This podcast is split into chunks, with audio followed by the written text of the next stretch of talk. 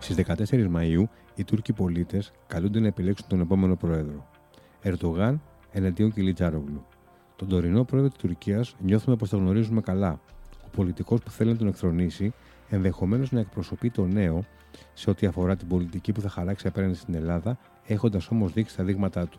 Ποιοι παράγοντες θα εκρίνουν τις εκλογές και τι συμφέρει τη χώρα μας; Καλώς ήρθατε στο podcast του Newsbeat. Είμαι ο Βίκτορας Μοντζέλη και απέναντί μου στο στούντιο ο κύριος Τριαντάφυλλος Καρατράντος, διεθνολόγος με ειδικότητα στην Ευρωπαϊκή Ασφάλεια και ερευνητής του ΛΙΑΜΕΠ, του Ελληνικού Ιδρύματος Ευρωπαϊκής και Εξωτερικής Πολιτικής. Κύριε Καρατράντο, σας ευχαριστούμε που είστε μαζί μας στην εκπομπή. Εγώ ευχαριστώ πολύ για την πρόσκληση.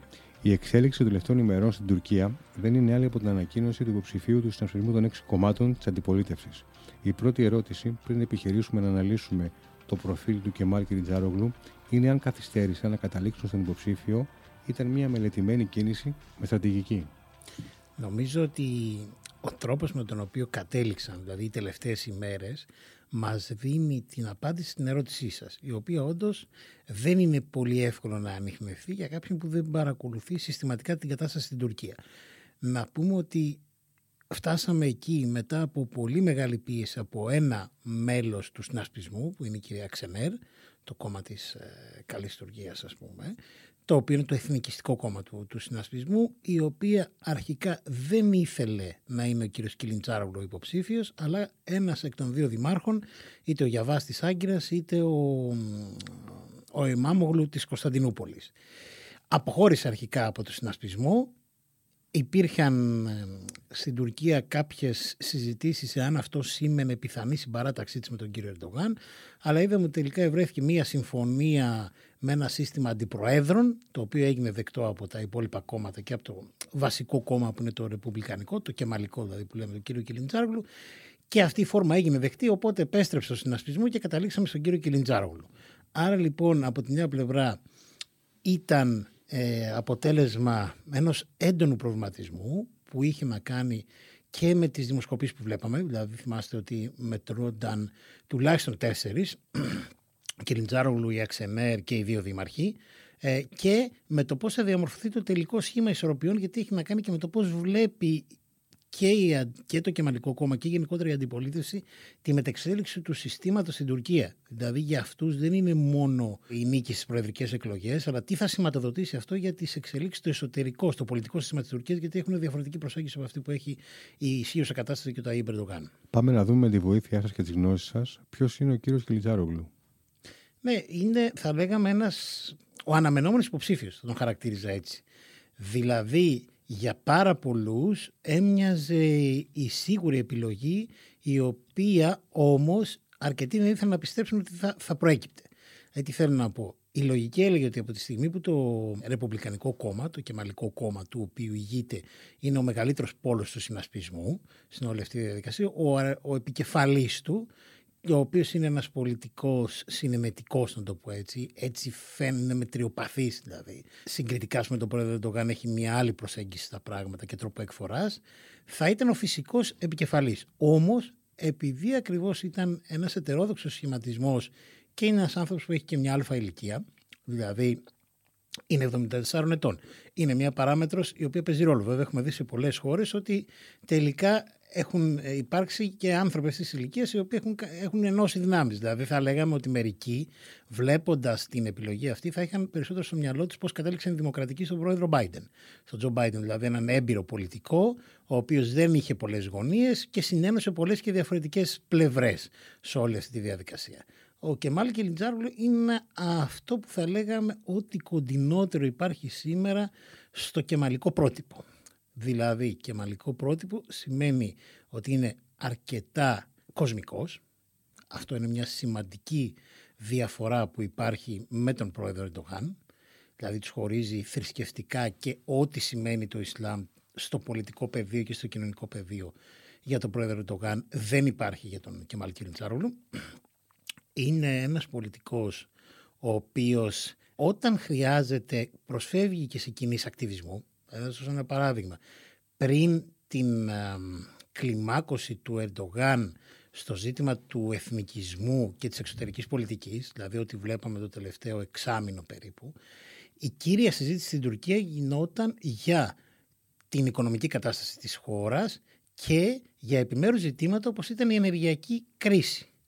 Είναι χαρακτηριστικό λοιπόν τότε ότι η Κιλιντσάρουλου επέλεξε να μην πληρώσει λογαριασμούς ρεύματος για να απευθύνει ε, ένα διάγγελμα προς τον τουρκικό λαό, ένα μήνυμα μάλλον, μέσα από ένα σπίτι στο οποίο είχε διακοπεί το ρεύμα, από το σπίτι του. Ήθελε δηλαδή να δείξει με αυτόν τον τρόπο ότι, ναι, ότι μπορεί να συνδυάσει, γιατί η πρώτη εικόνα είναι ενός ανθρώπου, δεν είναι τυχαίο ότι επειδή και φυσιογνωμικά μοιάζει με τον Μαχάτ Γκάντι, ότι αρκετοί τον λένε ο Γκάντι της Τουρκίας και για τον ακτιβιστική του διαδικασία και γιατί είναι γενικότερα ένας, ένας πολιτικός που συνήθως, ξαναλέω όχι πάντα, συνήθως έχει χαμηλούς τόνους στο λόγο του. Και κυρίως έχει επιμονή, δηλαδή είναι ένας πολύ επίμονος ε, σκηταλοδρόμος. Ξεκίνησε την πορεία του θα δούμε που θα τον οδηγήσει στην πολιτική ζωή της Τουρκίας όταν, όταν ο Ταΐ Περντογάν κέρδιζε τις εκλογές πίσω το 2003. Παρέμεινε λοιπόν με πρωταγωνιστικό ρόλο, με διαφόρους ρόλους στο κεμαλικό στρατόπεδο το οποίο είχε υποστεί απανοτές ήττες από το ΑΚΠ, το κόμμα δικαιοσύνης και ανάπτυξη του κ. Ερντογάν, 19 χρόνια. Αυτό λέει πολλά πράγματα για αυτόν. Σε ό,τι αφορά τη θρησκεία του, ανήκει στη μειονότητα των Ελεβιτών. Το αναφέρατε κι εσείς πριν ότι είναι από την κοσμική πλευρά του, του Ισλάμ. Τι ρόλο μπορεί να παίξει αυτό στην απόφαση των ψηφοφόρων; Κοιτάξτε, ε, για τους κεμαλιστές είναι ένας τελείως άλλος δρόμος. Δηλαδή, πέραν του ότι ανήκει σε μια μειονότητα συγκριτικά με τον πρόεδρο του Χάν, ε, είναι και η αντίληψη η οποία έχει για τη θρησκεία. Η μεγαλύτερη τους διαφορά έχει να κάνει με το πόσο παρεμβατική είναι η θρησκεία, πόσο είναι παράμετρος που επηρεάζει το όλο κοσμοσύστημα της Τουρκίας, την πολιτισμική διάσταση, αλλά και την πολιτική εν τέλει. Εκεί υπάρχουν δύο πολύ μεγάλες διαφορές. Δηλαδή η προσπάθειά του είναι να επιστρέψει το κεμαλικό κεκτημένο, το οποίο ιδιαίτερα στο θρησκευτικό κομμάτι το ΑΚΠ και ο πρόεδρος Ερντογάν το έχει αποδομήσει πλήρως. Δηλαδή προώθησε μια τελείως διαφορετική διάσταση εκεί, η οποία, και εδώ έρχομαι σε αυτό το οποίο είπατε, που είναι πολλές φορές ένα μονοπάτι που δεν ξέρεις τι σίγουρα θέλεις να ακολουθήσεις. Δηλαδή, μια ανάγνωση λέει ότι εγώ είμαι ένας παραδοσιακός κεμαλιστής, αυτές είναι οι ρίζες μου αυτή είναι η προσωπική μου κουλτούρα και η κομματική μου κουλτούρα, η ατομική και η κομματική. Άρα λοιπόν για μένα υπάρχουν εύκολες απαντήσεις. Θεωρώ ότι η πλατφόρμα του πολιτικού Ισλάμ, του Ερντογάν και του ΑΚΠ καταπίεζε την Τουρκία. Σε ένα βαθμό αυτό ισχύει. Δηλαδή οι νέοι ήταν πάρα πολύ καταπιεσμένοι από ένα στενό πλαίσιο εφαρμογής. Ό,τι σημαίνει αυτό, μαντήλες, ε, ο περιορισμός των ε, εκδηλώσεων ας πούμε, μεταξύ των δύο φύλων δεν είχε φτάσει ε, σε σημείο ας πούμε, να, να βλέπουμε αυτό που γίνεται στο Ιράν με αστυνομίες ηθικής. αλλά προώθησε μία ατζέντα αρκετά συντηρητικής προσέγγιση σε όλο αυτό. Όμως εδώ υπάρχει το μεγάλο ερώτημα. Μετά από 20 και χρόνια που υπάρχει αυτή η πολιτισμική θρησκευτική κατάσταση στην Τουρκία τελικά η κεμαλική Τουρκία που όλοι λένε και θεωρούν που έχει αυτό το αποτύπωμα του το κοσμικό υπάρχει. Δηλαδή είναι πολλές οι αναγνώσεις. Είναι η νεότερη γενιά που όντως θα προσεγγίσει εκεί. Είναι και οι μεγαλύτεροι ηλικιακά άνθρωποι οι οποίοι έχουν οσμωθεί μέσα σε αυτό το πλαίσιο. Δηλαδή είναι η Τουρκία των αντιθέσεων και στη θρησκεία το βλέπουμε. Δεν είναι τόσο απλά άσπρο μαύρο όπως ήταν παλιά και νομίζω ότι εδώ θα χρειαστεί να γίνει μια προσπάθεια για να μην υπάρξουν διαιρέσεις. Σε ό,τι αφορά τη, τη θέση του απέναντι στους Αμερικανούς, θεωρείτε ότι ανήκει στο αντιαμερικανικό μπλοκ; Όχι, θα έλεγα ότι δεν ανήκει στο αντιαμερικανικό μπλοκ ο Κινιτσάρογλου. Και γενικότερα, και έτσι, εδώ υπάρχουν δύο διαστάσεις, και έτσι δεν εκλαμβάνεται και από τη Δύση. Γιατί πάρα πολλές φορές σε χώρες κλειδιά της περιοχής, είτε είναι η Τουρκία, είτε είναι το Ισραήλ, είτε είναι και η Ελλάδα, είναι εξίσου σημαντικό και το πώς διαβάζει η Δύση για να δημιουργηθεί αυτή η σχέση ο Κιριντσάρογλου έχει δει ε, πρώτον το στενό και μαλλικό του πλαίσιο είναι αυτό το οποίο θα τον οδηγήσει. Δηλαδή και σε αυτό το κομμάτι. Αντιλαμβάνεται ότι η Τουρκία και πολιτισμικά όπως είπαμε με το ξεκινά από το κομμάτι της θρησκείας και περνάει σε όλα τα επίπεδα. Είναι πιο κοντά στη Δύση. Θα δούμε λοιπόν πιθανότερα μία σχέση αρκετά διαφορετική με τη Δύση. Δηλαδή οι τόνοι θα πέσουν, δεν θα δούμε αυτή την επιθετική ρητορική. Άρα λίγο πιο φιλοδυτικός πολιτικός μπορούμε ναι, να πούμε. Ναι, πιο φιλοδυτικός. Θα προσπαθήσει δηλαδή να δει το παράθυρο ευκαιρίας το οποίο υπάρχει. Γιατί κάνει μια διαφορετική ανάγνωση. Γιατί υπάρχει και κάτι άλλο. Ο πρόεδρο Ντογκάν από τη μία πλευρά έχει την ρητορική σύγκρουση με τη Δύση, με την Ευρώπη, με την Ελλάδα, με την Κύπρο, με όλο αυτό το κομμάτι. Όμως αυτό συνδέεται και με αυτό που ο ίδιος διαβάζει σε εναλλακτικό δρόμο. Και έχει δύο διαστάσεις. Ο ένας δρόμος είναι η προσπάθειά του αυτά τα χρόνια να φανεί ως ο εκπρόσωπος του παγκόσμιου Ισλάμ και αυτό έχει μια σειρά από παραστάσεις και το άλλο είναι αυτό το οποίο είδαμε με την προνομιακή του σχέση με τη Ρωσία να αποτελεί μέλος ενός άλλου πόλου στο διεθνές σύστημα. Δεν έχει ομογενοποιηθεί ακόμη, αλλά είναι αυτό που λέμε σχηματικά παραδοσιοκρατία, δηλαδή έναντι στη φιλελεύθερη δημοκρατία της δύσης, η Κίνα, η Ρωσία, η Τουρκία του Ερντογάν, το Ιράν και άλλες χώρες της περιοχής, λένε ότι εμείς θέλουμε κάτι το οποίο να έχει περισσότερη παράδοση, όχι τόσο εκμοντερνισμό για τον διαβάζοντα εκφυλισμού, πολύ πιο συγκεντρωτική εξουσία, σχεδόν απολύτως ελεγχόμενη με διαφόρους τρόπους. Ένα κόμμα στην ε, Κίνα, ο αυταρχικός Πούτιν στη Ρωσία, ο συγκεντρωτικός Εντογάν στην Τουρκία, η θεοκρατία στο Ιράν, δηλαδή όλο αυτό το, το μόντο. Ο Κιλιτζάρογλου από την άλλη πλευρά λοιπόν δεν έχει αυτές τις δύο βασικές εναλλακτικές προσεγγίσεις, άρα βλέπει τη Δύση στο βασικό όχημα και όπως δείχνει η πορεία του, γιατί κάνει συχνά αναφορές και αυτό έχει πολύ μεγάλο ενδιαφέρον γιατί είναι και από τις δύο πλευρές στο, στην άμεση προηγούμενη φάση του κόμματός του. Δηλαδή κάνει αναφορά στον Μπουλέντε Τσεβίτ κυρίως και δευτερευόντως το πώς δημιουργήθηκε η κατάσταση με τον Ισμαήλ Τζέμς σε ένα πρωταγωνιστικό ρόλο στον τότε ε, συνασπισμό που ήταν η, η τελευταία η ύστερη φάση του Ετζεβίτ, γιατί έχει περάσει από πολλές φάσεις και είναι αρνητικός πρωταγωνιστής σε πολλά πράγματα, ήταν, θα λέγαμε, η χρυσή εποχή των σχέσεων ε, Τουρκία-Δύση. Δεν είναι τυχαίο ότι ο πρόεδρος Ερντογάν, όταν αναλαμβάνει την εξουσία στην Τουρκία και παραμένει ακόμη φιλο, Ευρωπαίος φιλοδυτικός, έχουμε την πρώτη μεγάλη σύγκρουση με τις ΗΠΑ το 2003 που είναι η άρνησή του να δώσει στις ΗΠΑ τη δυνατότητα να χρησιμοποιήσουν την Τουρκία και διάφορες βάσεις εντός της Τουρκίας για να πραγματοποιήσει στρατιωτική επιχείρηση στο Ιράκ. Βέβαια, σχετικά με, την, ε, με τις αμερικανικές βάσεις, είχε τοποθετηθεί ο κ. τζαρογλου και είχε πει ότι άμα δεν, πάρουμε τα, δεν μας πουλήσουν οι Αμερικανοί τα F-16, ε, να κλείσει η Αμερικανική βάση στο Ιντσιριλίκα, δεν είναι; Σωστά. Αυτό ήταν μια, μια πίεση της στιγμής, ας πούμε, και όχι μια πολιτική, διαχρονική; Θα είναι, ναι, θα είναι ένα διαπραγματευτικό όπλο το οποίο θέλει. Ουσιαστικά ο Κιλιμτζάρου θα επιδιώξει να ξεκινήσει από την αρχή σχέση με τη Δύση.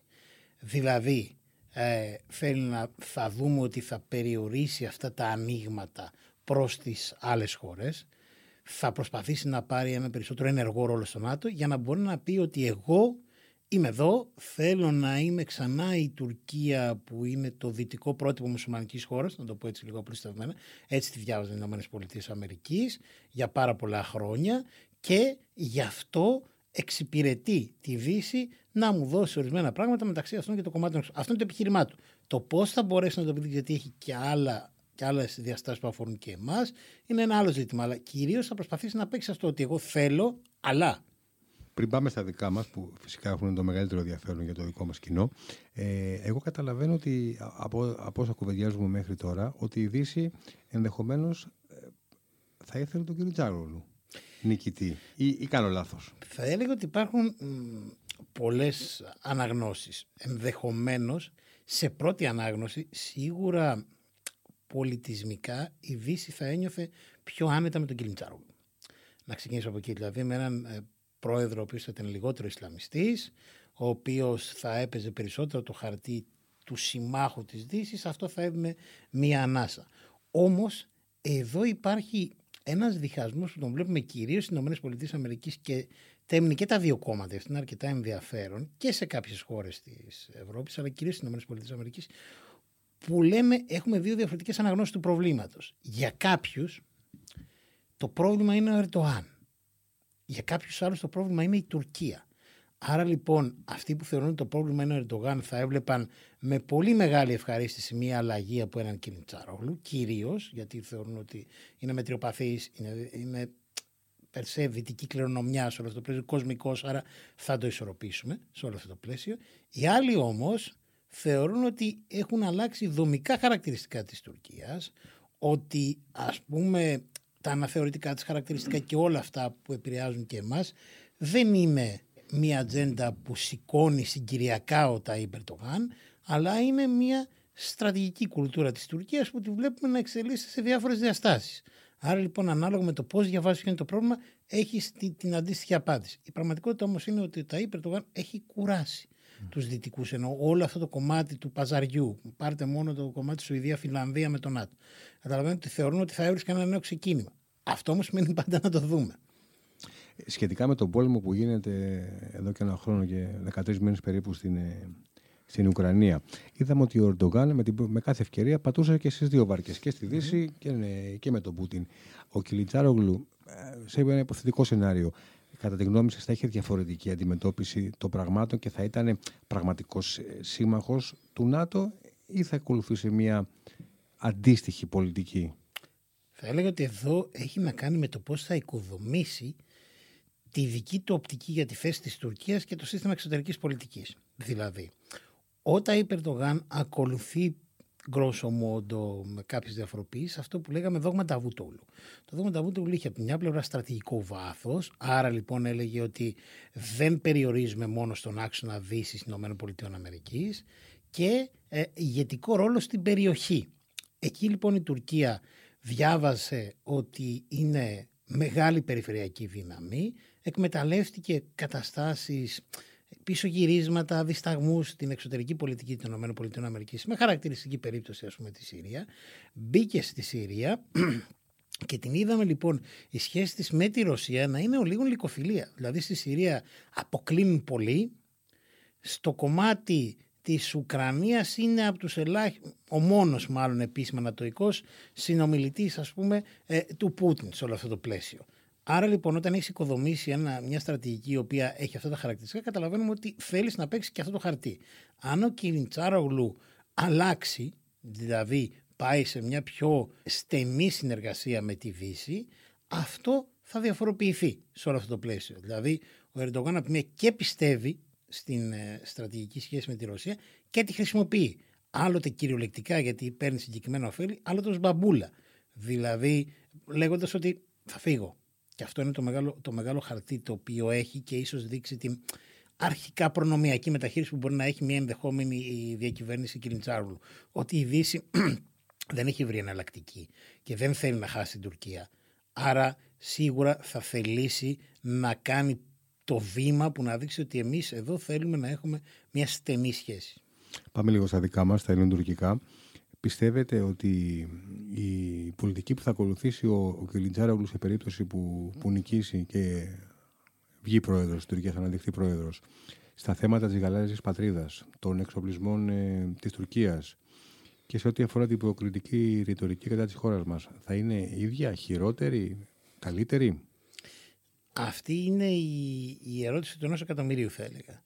Γιατί ε, πρώτα να πούμε ότι εδώ αρχίζουν και σταματούν οι αποκλήσεις με τον Ερντογάν και αρχίζουν οι ομοιότητες. Και γιατί το λέω αυτό; Α μην ξεχνάμε ότι ο, τουρκικός, ο σύγχρονος τουρκικός εθνικισμός βασίζεται στην παρακαταθήκη του Κεμάλα Τουρκ.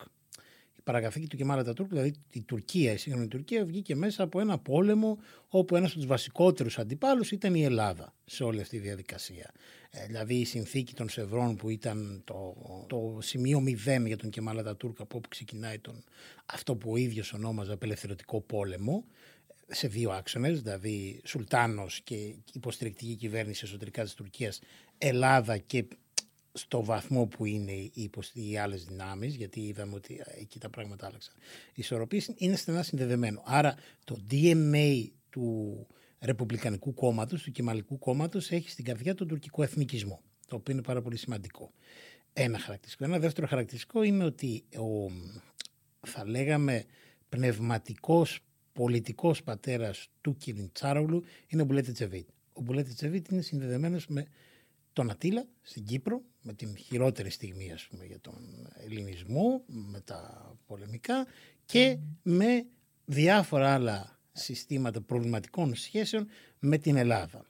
Τι είναι το δεύτερο χαρακτηριστικό αυτό. Το τρίτο είναι αυτό το οποίο είπατε, ότι η Τουρκία έχει μια δομημένη στρατηγική κουλτούρα. Στη δική της στρατηγική κουλτούρα υπάρχει πρώτον αναθεωρητισμός. Δεν έγινε τώρα. Δεν έκανε ο Ερντογάν την Τουρκία αναθεωρητική. Μπορεί να είδε το παράθυρο ευκαιρίας λόγω των σχέσεων με τη Ρωσία, λόγω, λόγω, λόγω πολλών πραγμάτων. Η Τουρκία είναι αναθεωρητική εδώ και δεκαετίες. Δηλαδή, ε, εάν λέγαμε ότι τα κράτη χωρίζονται ανάλογα με το πώς βλέπουν τον κόσμο σε, αναθεωρη... σε... σε αναθεωρητικά και σε status quo, δηλαδή αυτά που θέλουν την παρούσα κατάσταση, η Ελλάδα είναι status quo, δεν θέλει να αλλάξει σύνορα, δεν, δεν κάνει πισωγυρίσματα χρονικά και ιστορικά σε συνθήκες λέγοντας κακός ο Κεμάλ αυτό δηλαδή που έλεγε ο Ερντογάν υπέγραψε συνθήκη, δηλαδή εδώ έχει πολύ μεγάλο ενδιαφέρον ότι από την μια πλευρά ο Κεμάλ Ατατούρκ είναι ο πατέρας του τουρκικού εθνικισμού και τον επικαλούνται στο πλαίσιο της δυνατής Τουρκίας. Από την άλλη πλευρά ο Ερντογάν έπαιρνε μια άλλη στιγμή γιατί θεωρούσε ότι η Λοζάνη δεν ήταν τόσο σκληρή όσο θα ήθελε γι' αυτό και βλέπουμε να ασκεί μια τόσο μεγάλη κριτική ας πούμε σε όλο αυτό το πλαίσιο. Είναι λοιπόν κράτος αναθεωρητικό, είναι κράτος που πιστεύει στη σκληρή ισχύ. Δηλαδή, σκεφτείτε για το άλλο, για το συνδέο με την προηγούμενη ερώτηση που μου κάνατε. Αν κάνουμε μια υπόθεση εργασίας ότι ο Κιλιντζάρου κέρδιζε τις εκλογές, αυτή τη στιγμή θα έχει να αντιμετωπίσει πέραν του μεγάλου προβλήματος που έχει η Τουρκία, που είναι διαχείριση των, ε, των θυμάτων του, των μεγάλων σεισμών και ανασυγκρότηση των περιοχών, την κακή οικονομική κατάσταση, έχει να αντιμετωπίσει μια σειρά από ανοιχτά μέτωπα στην εξωτερική του πολιτική. Είπατε το ένα, δηλαδή η θέση της Ρωσίας στη σύγκρουση Ουκρα... ε, η θέση της Τουρκίας με, με στη σύγκρουση Ρωσίας-Ουκρανίας, αν θα συνεχίσει την πολιτική Ερντογάν ή όχι. Συρία, πολύ μεγάλο και ανοιχτό μέτωπο. Και μετά στο κομμάτι αυτό, δηλαδή Αιγαίο. Δηλαδή όπως το αντιλαμβάνεται, Ανατολική Μεσόγειος, Ελλάδα, Κύπρος, πώς θα κινηθούν αυτό το πλαίσιο. Άρα λοιπόν θα λέγαμε ότι όσον αφορά την ατομική του αντίληψη για την εξωτερική πολιτική και τη στρατηγική κουλτούρα της Τουρκίας δεν απέχει πολύ από τον πρόεδρο Ερντογάν. Και άλλη μια παράμετρος που υπάρχει είναι ότι και στον συνασπισμό της αντιπολίτευσης υπάρχει μέσα το στοιχείο των κρίζων λύκων. Το, το εθνικιστικό, δηλαδή το σκληρό εθνικιστικό κομμάτι της Τουρκίας. Στο συνασπισμό Ερντογάν είναι ο Μπαχτσελή, στο συνασπισμό Κιλιντσάρογλου είναι η Αξενέρ. Και αυτό είναι επίσης ένα χαρακτηριστικό που συνδυάζει το όλο πλαίσιο. Άρα λοιπόν, γιατί η στρατηγική κουλτούρα δεν αλλάζει εύκολα μια χώρα. Δηλαδή, το είδαμε με, την, με το ζήτημα του Κάζους Μπέλη, με την απειλή του Κάζους Μπέλη, στο Συμβούλιο Εθνικής Ασφάλεια της Τουρκίας. Είναι ένα συλλογικό όργανο, στρατηγικό, δηλαδή όργανο το οποίο βλέπει σε βάθος χρόνου σε όλο αυτό το πλαίσιο και είναι αυτό το οποίο έχει εκδώσει το δόγμα το οποίο έχει η Τουρκία και εκεί βρίσκεται το κομμάτι του Κάζους Μπέλη. Άρα λοιπόν Αυτά είναι πράγματα τα οποία δεν αλλάζουν σε μια στιγμή και δεν αλλάζουν τόσο εύκολα.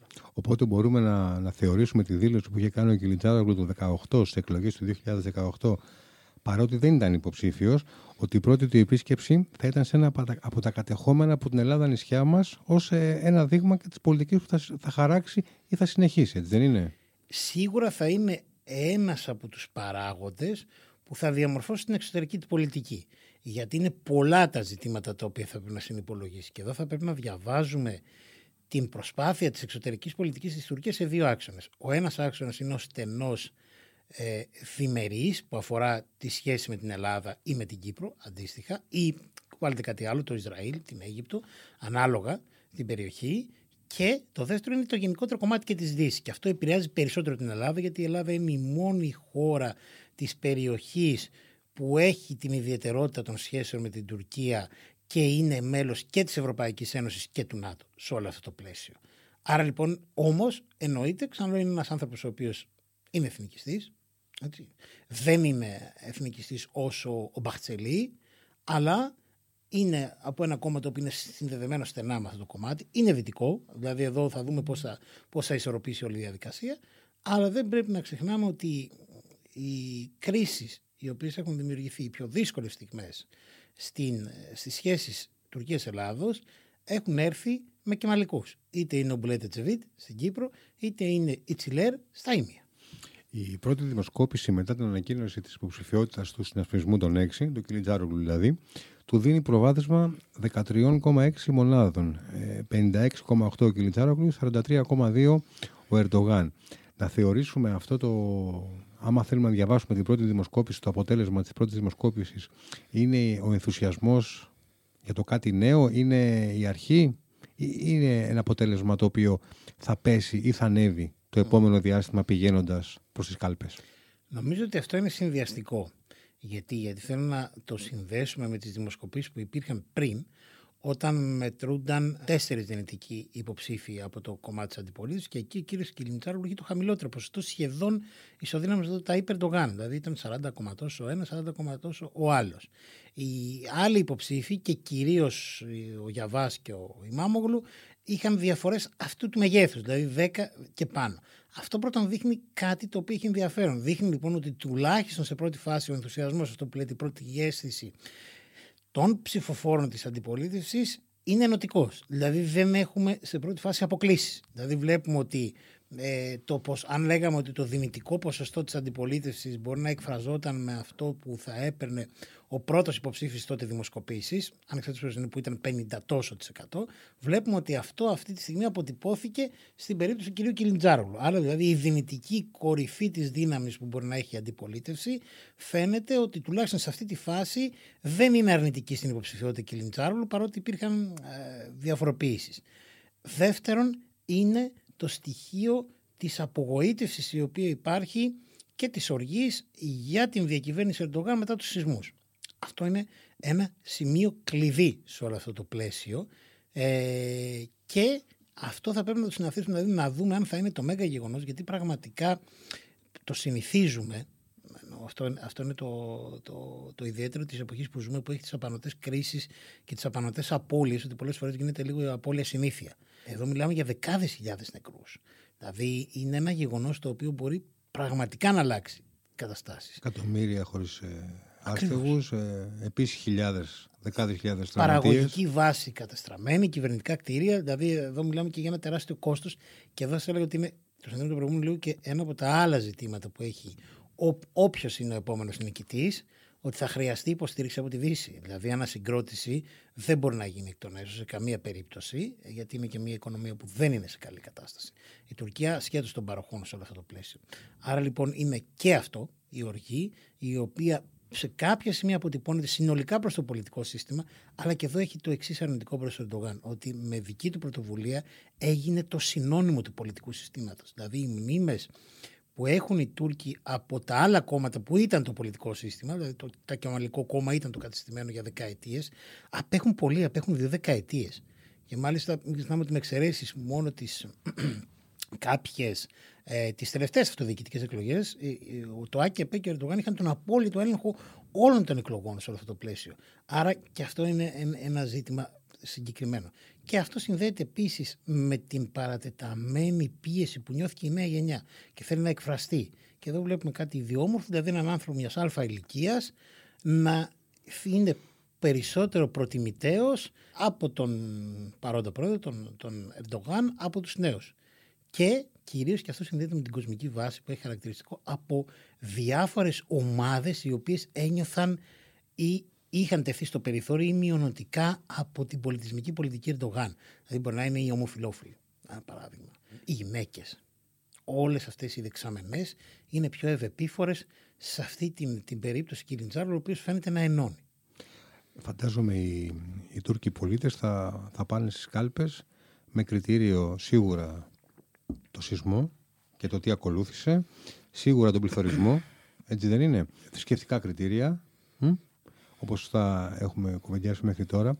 Ε, πα, Παρ' όλα αυτά υπάρχει μια αντίφαση. Αρκετοί θεωρούν ότι πώς θα χάσει ένας πρόεδρος, ο, ο οποίος εδώ και δύο δεκαετίες ελέγχει τα πάντα και έχει χτίσει στην ουσία το δικό του κράτος. Ποια είναι η δική σας άποψη; Έχουμε δύο Τουρκίες. Είναι σωστό αυτό που λέτε.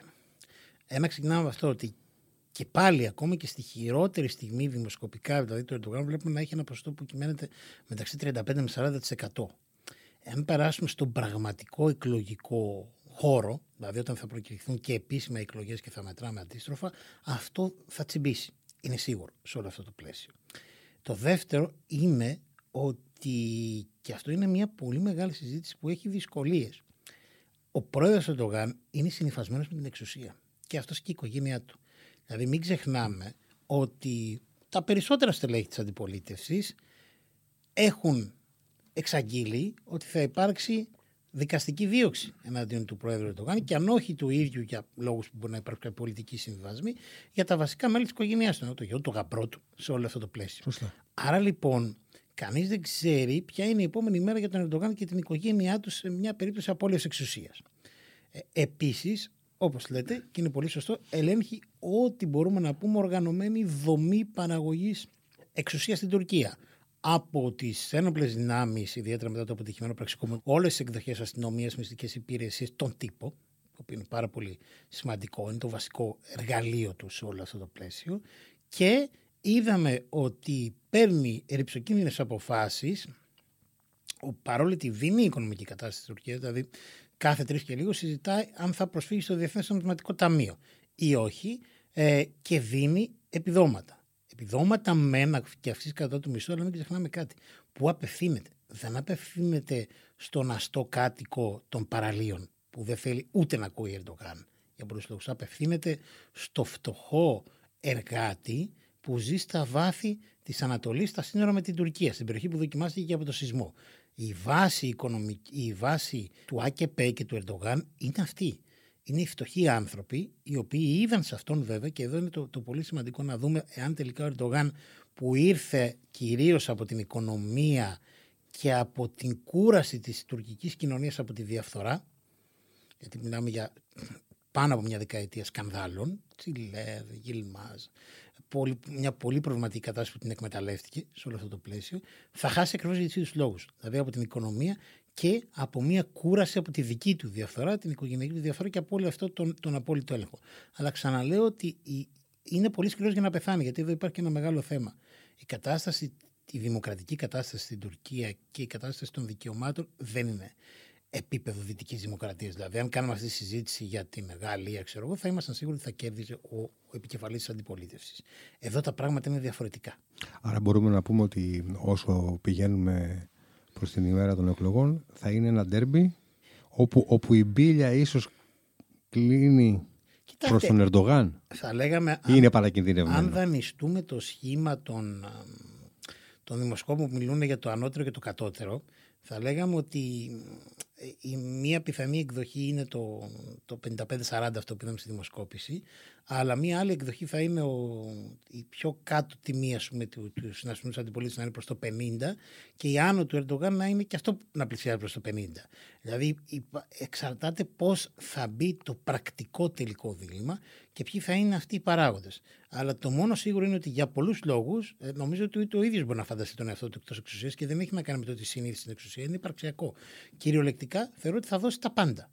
Θα μένει να δούμε λοιπόν εάν ο κόσμος που έχει υποστεί ε, τις πιέσεις από το σεισμό, μιλάμε για εκατομμύρια, και άλλοι παράγοντες, εδώ βλέπουμε τώρα μια στροφή στην αντιπολίτευση η οποία πλησιάζει το ΧΑΝΤΕΠΕ, δηλαδή πλησιάζει το φιλοκουρδικό κόμμα.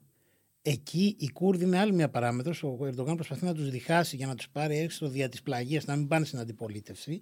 Το έκανε αυτό και με την Αξενέρ, σε ένα παράδειγμα του βγει. Δηλαδή θα χρησιμοποιήσει κυριολεκτικά τα πάντα σε όλο αυτό το πλαίσιο. Μάλιστα. Κύριε Καραντρέντο, θα ήθελα να κλείσουμε την πραγματικά ενδιαφέρουσα συζήτηση και απολαυστική μπορώ να πω με το τι συμφέρει την Ελλάδα. Συμφέρει ο γνώριμος εμάς Ερντογάν ή ο άγνωστος ως πρόεδρος της Τουρκίας, κ. Λιτζάρογλου. Νομίζω ότι με πολύ μεγάλη δυσκολία θα μπορέσει να το απαντήσει κάποιος. Γιατί; Γιατί ακριβώς το περιγράψατε. Αν κάναμε μια άσκηση η οποία έλεγε ότι πότε ήταν η τελευταία, μάλλον να το πω διαφορετικά, έχει να κάνει με το πώς ενοιολογεί κάποιος την κρίση. Δηλαδή, θα μπορούσαμε να πούμε ότι οι χειρότερες στιγμές της διακυβέρνησης Ερντογάν με την Ελλάδα ήταν ο Εύρος. Σωστά και το καλοκαίρι του 2020 με το σεισμικό, Σωστά. με το ερευνητικό. Κάποιος έλεγε οι χειρότερες στιγμές που έχουμε ζήσει πριν είναι τα ίμια που είναι σαφώς 96. 96 είναι η υπόθεση του Τσαλάν, μια άλλη δύσκολη. Εκεί δεν, δεν, είναι, δεν ακριβώς συγκρίσιμη, δηλαδή δεν, δεν είναι ακριβώς ενέργεια της Τουρκίας. Εκεί είναι ένα, ένα ιδιαίτερο σχήμα. Μια εμπλοκή ήταν ναι, περισσότερο. Ακριβώς, ναι, ναι, που όμως και αυτή παραλίγο να οδηγούσε σε άλλο τύπο κρίση. Φυσικά, φυσικά. Άρα λοιπόν βλέπουμε ότι κάποιος διαβάζει τη διακυβέρνηση Ερντογάν ως μια επιθετική ρητορική περίοδο η οποία όμως... Με όρια. Ναι, στο πεδίο η Ελλάδα αισθάνεται και όντως έχει καταφέρει να τη διαχειριστεί. Δηλαδή και στον Εύρο που ήταν ίσως το δυσκολότερο γιατί δοκίμαζε κάτι για πρώτη φορά σε αυτή την έκταση, κατάφερε να ανταποκριθεί και να το ενισχύσει. Δηλαδή, βλέπουμε ότι η επέκταση του φράχτη, το αυτοματοποιημένο σύστημα επιτήρησης, οι καινούριε συνοριοφυλακές, δηλαδή έχει δώσει όλο αυτό το κομμάτι. Και κάπου κάποιοι τον διάβαζαν ως λίγο και ο σκύλο που καυγίζει δεν δαγκώνει σε όλο αυτό το πλαίσιο. Ε, λόγω της, της, του τρόπου με τον οποίο έχει, δηλαδή ο πρόεδρος Ερντογάν είναι, είναι δυνατός στα λόγια, είναι το χαρακτηριστικό του ηγέτη, όχι ότι είναι, δεν θέλω να πω ότι είναι ένας άνθρωπος ο οποίος ό,τι λέει δεν το κάνει, αλλά είναι ένας άνθρωπος που μιλάει πολύ φωναχτά, δηλαδή θέλει να δείξει έχει αυτό το παράδειγμα. Ο Κιλιντζάρο απ' την άλλη λέει λιγότερα. Αλλά μπορεί να κάνει να πράξει περισσότερο. Αυτό, αυτό είναι ένα, ένα πολύ μεγάλο ερώτημα, ναι. ερώτημα. Έχετε δίκιο σε αυτό, σε αυτό το πλαίσιο. Αλλά όπως λέτε λοιπόν ακριβώς τον Κιλιντσάρολου τον έχουμε διαβάσει ακόμη, ε, συγγνώμη, τον Ερντογάν τον είχαμε διαβάσει ακόμη και το τι μπορεί να ήταν αυτό το απρόσμενο που θα μπορούσε να κάνει το επιθετικό εναντίον μας και πώς μπορούμε να το ισορροπήσουμε. Και επίσης σκεφτείτε κάτι άλλο, ότι είχε κουράσει και τη Δύση και τους ηγέτες των άλλων χωρών, οπότε αυτοματοποιημένα υπήρχε μια δυναμική που του έλεγε ότι φέρσου σαν καλός σύμμαχος σε όλο αυτό το πλαίσιο. Ε. Εδώ θα υπάρξει μια περίοδος χάριτος. Μένει να δούμε λοιπόν εάν ο Κιλιντσάρογλου, που το μόνο ίχνος που έχουμε είναι αυτό που είπατε, κάποιες δηλώσεις, ότι προέρχεται από ένα κόμμα που είναι συνδυασμένο με τον τουρκικό εθνικισμό, ότι οι μεγαλύτερες κρίσεις, δηλαδή ένας πόλεμος στην Κύπρο, εισβολή και ένα βήμα πριν τον πόλεμο, τα ίμια είχαν έρθει από πολιτικούς του Κεμαλικού κόμματος στην όλη διαδικασία. Αυτά είναι χαρακτηριστικά τα οποία κάνουν. Και, και δεν ακριβώς αυτό που λέτε, φέρνουμε μία περίοδο χρόνου για να τον ζυγίσουμε.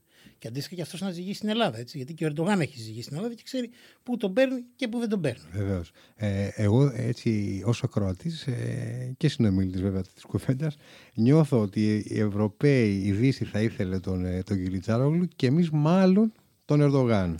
Ναι, θα μπορούσαμε. Ξέρετε, η Ελλάδα έχει περάσει μια σχέση α, ιδιαίτερη με τον Τάιμπ Ερντογάν. Δηλαδή να σας θυμίσω ότι όταν ε, εξελέγει στην αρχή και πριν α, περάσει στην τελευταία φάση την ύστερη όταν σπάει τη σχέση του και με τον Αμπτουλά Γκιούλ και με τον ε, Νταμπούτογλου, δηλαδή χωρίζει από όλους τους ε, βασικούς ε, πολιτικούς ε, ηγέτες του ΑΚΕΠΕ, θεωρούταν ότι ήταν ένας ηγέτης ο οποίος είχε αποδοχή στη χώρα μας. Δηλαδή πολλοί έβλεπαν σε έναν Ερντογάν που ήταν ένας ισχυρός ηγέτης, επιβλητικός ηγέτης, παραδοσιοκράτης, ο οποίος χτύπαγε το χέρι στο τραπέζι, κόντραρε τις ΗΠΑ. Δεν νομίζω ότι ε, ε, πολλοί συμπολίτες μας δεν θα ήθελαν ένα τέτοιο ως πρότυπο. Το έβλεπαν. Άρα λοιπόν έχει περάσει μια ιδιαίτερη σχέση που πέρασε βέβαια μετά την τελική του αλλαγή την οποία κάνει, σε αυτό το πλαίσιο μετά το αποτυχημένο πραξικόπημο, να θεωρείται το συνώνυμο της εξωτερικής απειλής, ας πούμε, για την Ελλάδα και της επιθετικής ρητορικής. Άρα είναι, είναι μια πολύ ιδιόμορφη σχέση η οποία υπάρχει ε, και, και μαθαίνεις να συμβιώνεις γιατί είναι και αυτό το οποίο λέμε και σε άλλα ζητήματα ασφάλειας ότι ζεις σε κοινωνίες διακινδύνευσης όπου το λιγότερο απρόβλεπτο μπορείς να το διαχειριστείς φοβάσαι το περισσότερο απρόβλεπτο Κύριε Καραδράδο, ευχαριστούμε πολύ για τη συμμετοχή σας στο podcast του Newsbeast. Να είστε καλά, εγώ σας ευχαριστώ πολύ.